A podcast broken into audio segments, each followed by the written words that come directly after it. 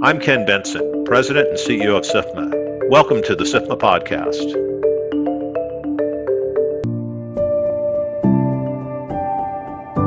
Good afternoon, and thank you for joining for a discussion on the mid year U.S. Economic Survey of SIFMA's Economic Advisory Roundtable.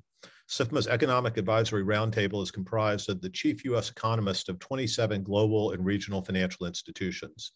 The survey reviews the roundtable economists' forward looking expectations for macroeconomic trends, including GDP, unemployment, and labor force participation, interest rates, inflation, and monetary policy. The survey also considers various externalities that may impact these trends. The first half 2022 survey is the fifth survey we have conducted since the onset of the pandemic, which is remarkable to think about. While we may not be totally done with COVID or it with us, we certainly are experiencing a definitive trend toward return to normal, albeit with some lingering and permanent impact. At the same time, we are experiencing the highest inflation, hawkish monetary policy, and geopolitical instability not seen in at least a generation. So, this is a good time to discuss what the future may hold for the next year. This year, the mid year survey was conducted between May 9 and uh, May 23. To dig deeper into the report findings, I'm delighted to be joined by Lindsey Piegza, Chair of the Economic of SIFMA's Economic Advisory Roundtable and Chief Economist and Managing Director at Stifel. Thank you uh, for joining us today, Lindsey. We really appreciate getting your insights. Thank you for having me, Ken. It's a pleasure to be here today. Great. So there remains a considerable amount of uncertainty around where the economy is headed as I noted, uh, according to the survey, 2022 GDP growth is forecast at 1.5% for 2022 and 1.7% for 2023. To focus on the near term first, how do you see the economy faring uh, through the summer? And longer term, what do you see as the key factors driving GDP forecast as well as upside and downside risk?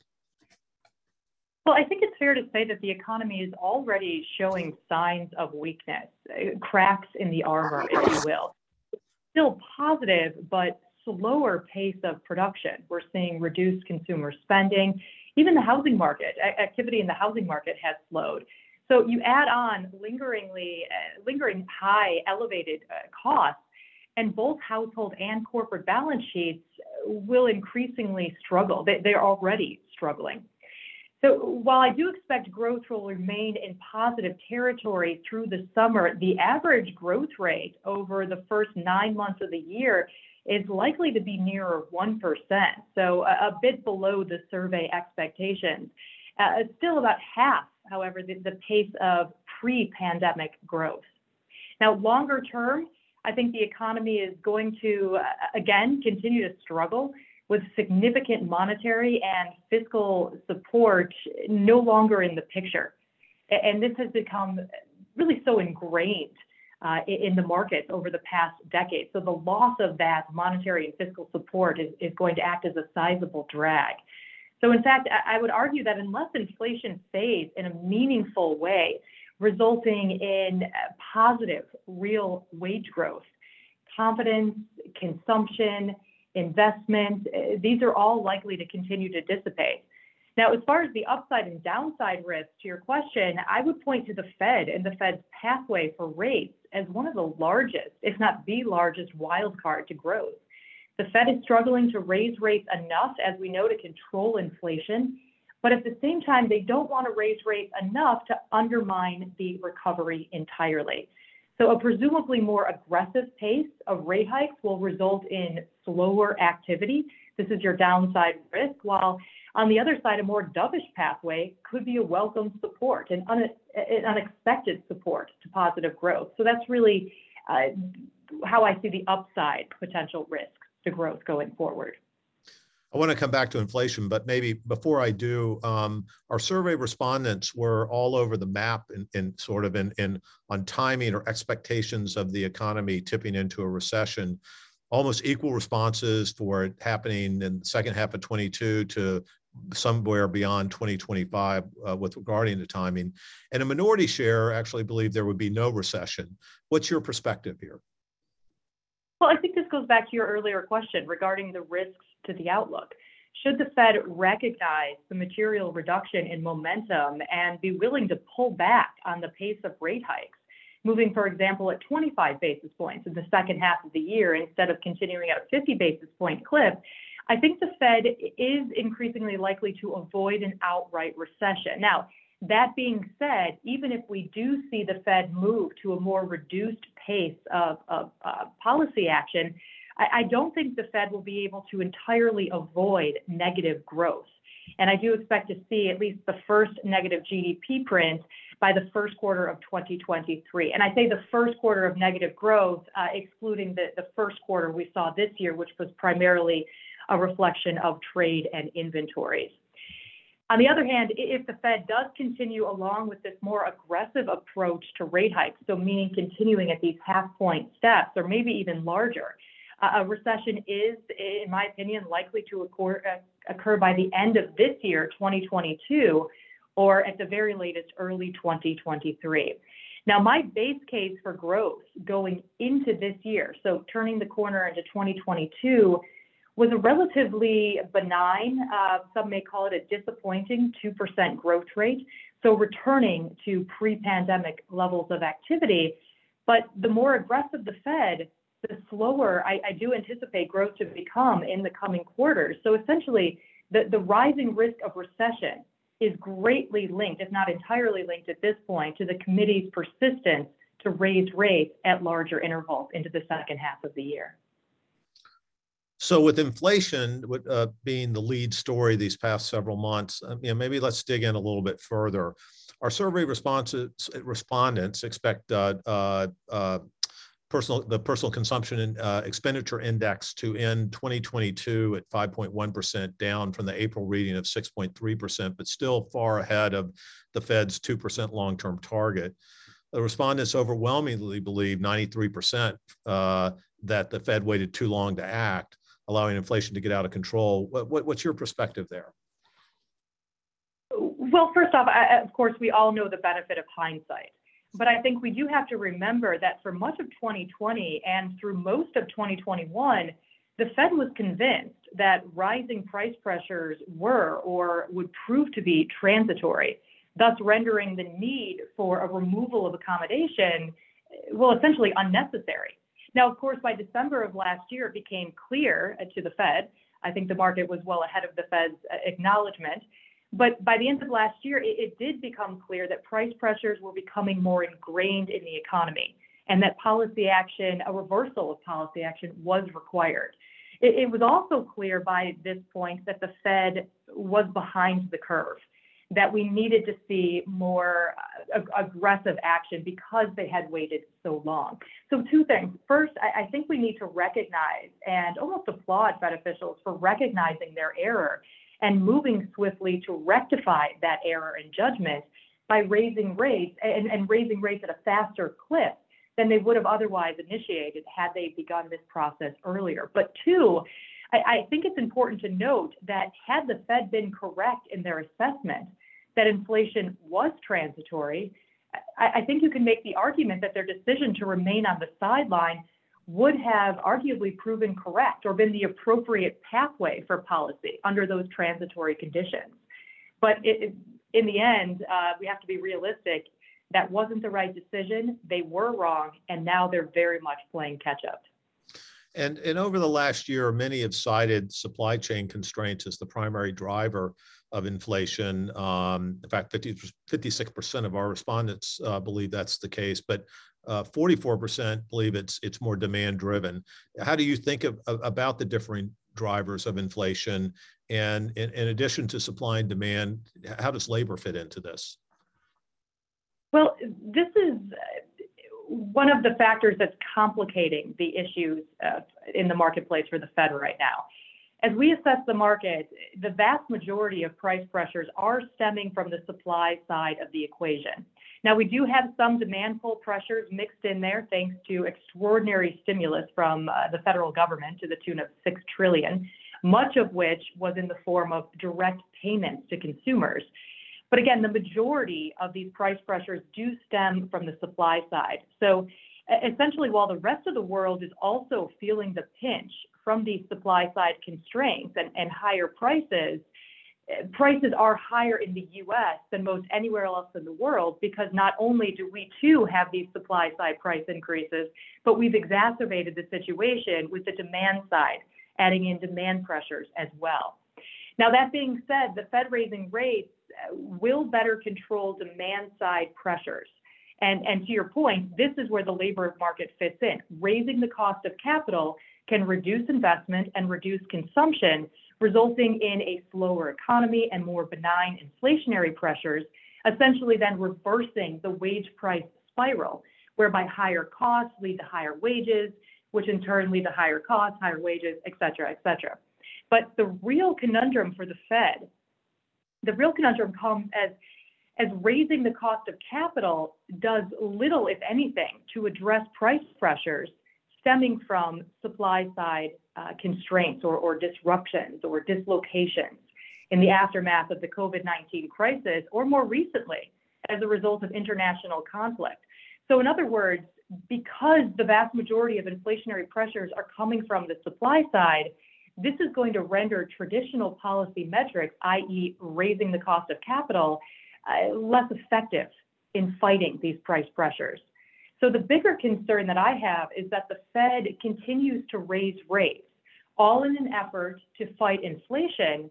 But because the vast majority is stemming from the supply side, this leads to a period of stagflation, whereby prices are still elevated, but now we must contend with the effects of a weaker economy as well. So really producing a, a double whammy for the average American yet, yet another not seen in a generation or more uh, uh, um, uh, situation. And, and, and, and what do you see as the trajectory of inflation? I mean, our, our survey consensus is that, you know, after finishing the year, you know, you know CPI finishing the year at 6.3%, it would fall to 2.5%. Similarly with core, um, you know, that that would show a trajectory, at least in 23, getting back closer to the Fed target. What, what do you see there? Well, I think the market is very anxious to call a peak in inflation. I, think that much is clear. However, when we look at the latest numbers, that latest slowdown that we saw in April, uh, it's likely a reflection of improvement that we saw at the start of the year. Before Russia invaded Ukraine and before the second and third and even fourth rounds of, of lockdowns in China this year, it's important to remember that it takes time, in some cases months, for the effects of policy to filter down into the numbers. So the full effect of the latest conflict and the latest policy decisions that we've seen overseas, this has not yet been fully felt in the figures. So I, am very hesitant to call a peak in inflation just yet. Now, that being said, it does appear that we are, um, I don't maybe, maybe somewhat splitting hairs because whether or not we rise above earlier levels or not, the important takeaway is that inflation is likely to remain elevated for some time until we see one, balance restored to the international markets, and two, resolution reached overseas. But as far as returning back to the Fed's uh, near 2% target range, to answer your question, I, I think this is likely several years away. Now, that's not to say that we won't make significant progress uh, uh, along the way, but returning to the structural fluidity of the global marketplace that we were used to pre COVID, resulting in much more benign price pressures, I, I think this is still likely several years out. So, a bit more of a pessimistic take relative to our survey results. So let's shift to the Fed policies. You refer, you've referenced them quite a bit, but but you know the Fed's already raised uh, uh, rates. Uh, um, you know uh, earlier this year, the consensus is they're going to raise another 50 basis points in June. On top of that, they've announced the inaugural uh, drawdown of the balance sheet beginning in June, uh, and and and ramping that up into September, both in the Treasury and MBS holdings that they have. Um, what did what did the survey tell us on rate hikes uh, in, in in you know in June and for the rest of the year?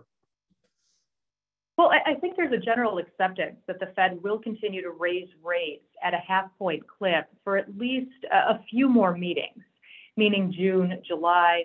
However, come September, the opinions begin to vary widely, not only among our survey respondents, but among policymakers themselves. As we've recently heard from some officials, the Fed may want or, or need to take a pause in September in order to assess the true underlying conditions of the economy and also allow the Fed to assess the impact of earlier rate hikes. But others have said a pause simply doesn't make sense. And some other Fed officials have even proposed larger rate hikes once we're past the summer. So, at, at, the very least, this varying array of opinions, again, both among survey respondents and Fed officials themselves, reminds us that the market is still very unclear as to the appropriate pathway for policy, and that the pathway for uh, policy is, is far from certain or far from a predetermined uh, pathway.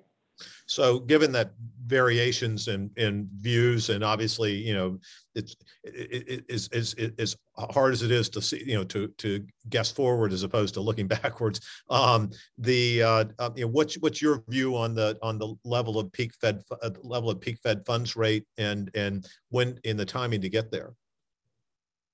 Well, I think the Fed has been very clear that they will hike 50 basis points in June and again in July. After that, however, I, I, do expect the Fed to at least consider reducing rate hikes to 25 basis points, so cutting that in half for the remaining, at least for the remaining three meetings of the year, which would still take the federal funds rate target just shy of 3% by the end of 2022. Of course, this expectation of a reduced pace of still ongoing rate increases is predicated on the Fed's desire to avoid a recession. But at this point, with the Fed hyper focused on inflation and, and arguably solely focused on inflation, that is somewhat of a bold assumption at this point. So we, we need to have more of a wait and see, more of an open expectation for Fed officials to be able and willing to assess the underlying weakness in the economy. But if they go into the second half of the year with uh, eyes wide open, I do think that it, uh, there will be at least some Fed officials pushing for a slower pace, a more benign pace of policy reduction. And, and related to that, I mean, as we noted, the Fed's you know begun you know paring down its balance sheet. Uh, uh, uh, the all of the respondents believe that the balance sheet would end the year at greater than seven trillion, uh, and and only a minority share really saw it dropping below seven trillion in 2023. You know, do you expect the Fed to accelerate the pace of reductions in the balance sheet, or or again more steady and and and and wait and see?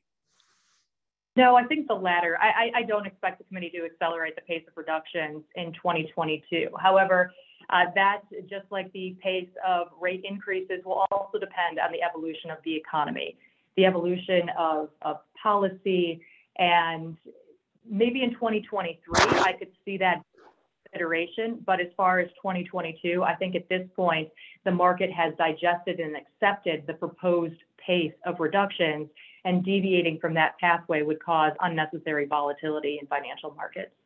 So um, let's shift at COVID or life after COVID. Um, you know, important contributing factors to economic forecast or how businesses and consumers are thinking about life after COVID. It, looks like we are pretty rapidly returning to a normal life, at least as it relates to most things, but not necessarily all. Um, do you expect labor, uh, the labor force particip participation rate to return to the average 63% pre-COVID, or uh, or and what, what do you think the timing of this would be if you do, and what's holding it back? Well, I think to answer the question of when will workers return, we have to understand first why they left. And unfortunately, it's not an easy answer. There's several factors that contributed and continue to contribute to millions sitting on the sidelines. For some, it's, as you can imagine, in the aftermath of a pandemic, fear of contracting or spreading the virus. For other, it's, uh, others, it's lingering issues with uh, child care or uh, elder care. And for others, it's more of a financial variable, as many are still eating through existing wealth or accumulated savings that they were able to stockpile during the pandemic and after, as a result of both a nominal change in spending habits, as well as fiscal stimulus and spending programs at the state, local, and of course, federal level. So, with that in mind, the answer to the question, uh, we may never return to pre pandemic levels of participation, particularly if those two earlier categories result in a permanent departure from the labor force. Baby boomers retiring early may never come back. Uh, working parents, and in particular women, are significantly less likely than their male counterparts to return to the labor force once dropping out. But it's those in the latter category that I would suspect eventually return. As money runs dry, potential workers will likely begin to come back into the labor market, particularly the younger potential workers. But again, this will take time. There's no magic flip the switch scenario. I imagine more of a slow trickle in, maybe six to nine months to pull some of these workers back in, but it could take longer depending on, um, well, depending on the, the, the recovery in the economy, but also on any additional fiscal policy measures that were put in place in the near term. So, you know, for those who do, I mean, you know, work from office has not fully returned to pre-COVID no norms, and notably, the survey respondents were unanimous in the expectations that employees will never return to office at the pre-COVID levels. Uh, and they, as I noted, hybrid work schedules are here to stay. Um, wh what are the factors that you believe are, are limiting large scale return to office? I, I think the top variable is a preference from workers have the flexibility to work from home. At this point, those industries that have to return to full-time in person, they've done so. And those that don't need to, well, they continue to offer flexibility for workers. For many, it's a productivity issue. For others, it's uh, cost savings. With near $5 gasoline, driving to and from work for an hour, it just got a whole lot more expensive. And of course, for others, it's uh, a safety issue, as many still worry about creating a, a safe and, and healthy work environment outside of one's own home. So I think right now, if the industry can support flexibility or a hybrid work schedule, then workers are really demanding that, enjoying the flexibility that we've the past couple of years in terms of working from our, our place of residence. Great, thank you. Uh, Lindsey, thank you very much for uh, your insight and for chairing the advisory uh, committee. And thank all of our uh, audience for joining us today. Uh, and to read the entire survey report, uh, please visit uh, sifma.org. And again, Lindsey, thanks for joining us.